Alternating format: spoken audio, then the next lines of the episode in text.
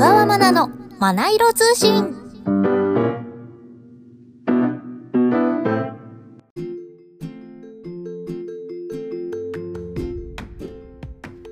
おはようございます。小川まなです。この配信は私小川まなが大好きな本をテーマにトークする5分番組です。アイスがとても好きなのですが、中でも九州名物の白熊が好きです。もともと母がとても好きなのですが、影響され今は私も大好物です。夏になるとアイスを毎日のように食べてしまうので、本当に食べ過ぎには気をつけたいと思います。さて、皆さんはお気に入りのアイスありますか？ぜひおすすめも知りたいです。さあ、ということで今日も行ってみましょう。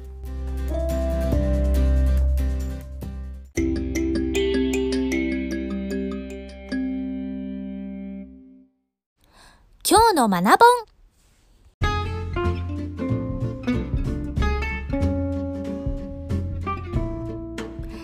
今日ご紹介するのは、菜の花食堂のささやかな事件簿、木曜日のカフェタイム、青の K。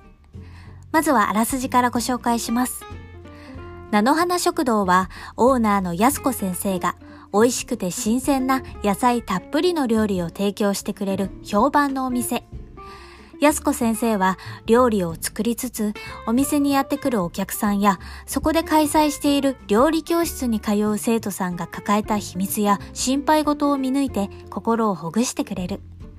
小さな食堂と料理教室を舞台にした優しくてほろ苦い日常ミステリー。えー、この作品はシリーズでして、今日ご紹介しているのは第5弾です。キャラクターをよく知るためには第1弾から読むことをお勧めしますが、もちろんこの第5弾だけ読んでも十分に面白いです。オーナーの安子先生が様々なアドバイスをくれるのですが、答えの導き方がとっても素敵なんです。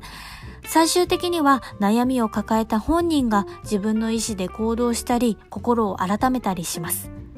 悩みや心配事に対して答えを出すとき、多くの場合、結局は自分で選ばなくてはならないから、きっと、これでいいんだよね、とか、あと一歩の勇気が欲しかったりするんですよね。自分が見えている範囲よりも別のところにあった小さな頻度を安子先生はポンと投げかけてくれます。菜の花食堂シリーズはいつも私たちの身の回りでも起こりうる内容がテーマになっているので、とても興味深く読めると思います。そして、旬の野菜を使った美味しそうな料理もたくさん出てくるので、そこも楽しさのポイントです。とても現実的なメッセージが込められている日常ミステリー、ぜひ読んでみてください。今回は青野圭さんの菜の花食堂のささやかな事件簿、木曜日のカフェタイムをご紹介しました。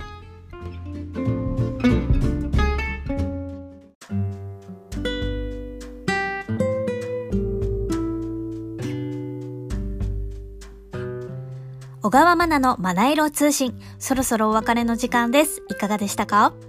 お知らせです。子供チャレンジ島次郎コンサート2023夏、島次郎と森の機関車にゲスト出演中です。6月18日日曜日に開催されるワクワク子育てスタジオ歌って踊って声を上げようというイベントに出演します。場所は東京都あきる野市の小和田グラウンドです。どちらも詳しくは小川まなの SNS をご覧ください。それではまた木曜日に今日も良い一日をコントロールは難